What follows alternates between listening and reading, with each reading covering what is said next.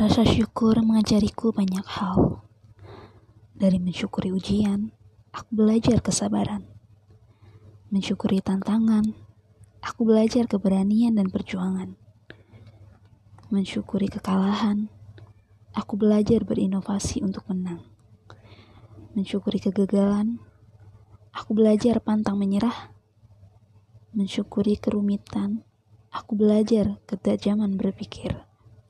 Pada akhirnya, selalu ada hal baik dalam kejadian apa pun itu. Kejadian apa pun saat kita bersyukur.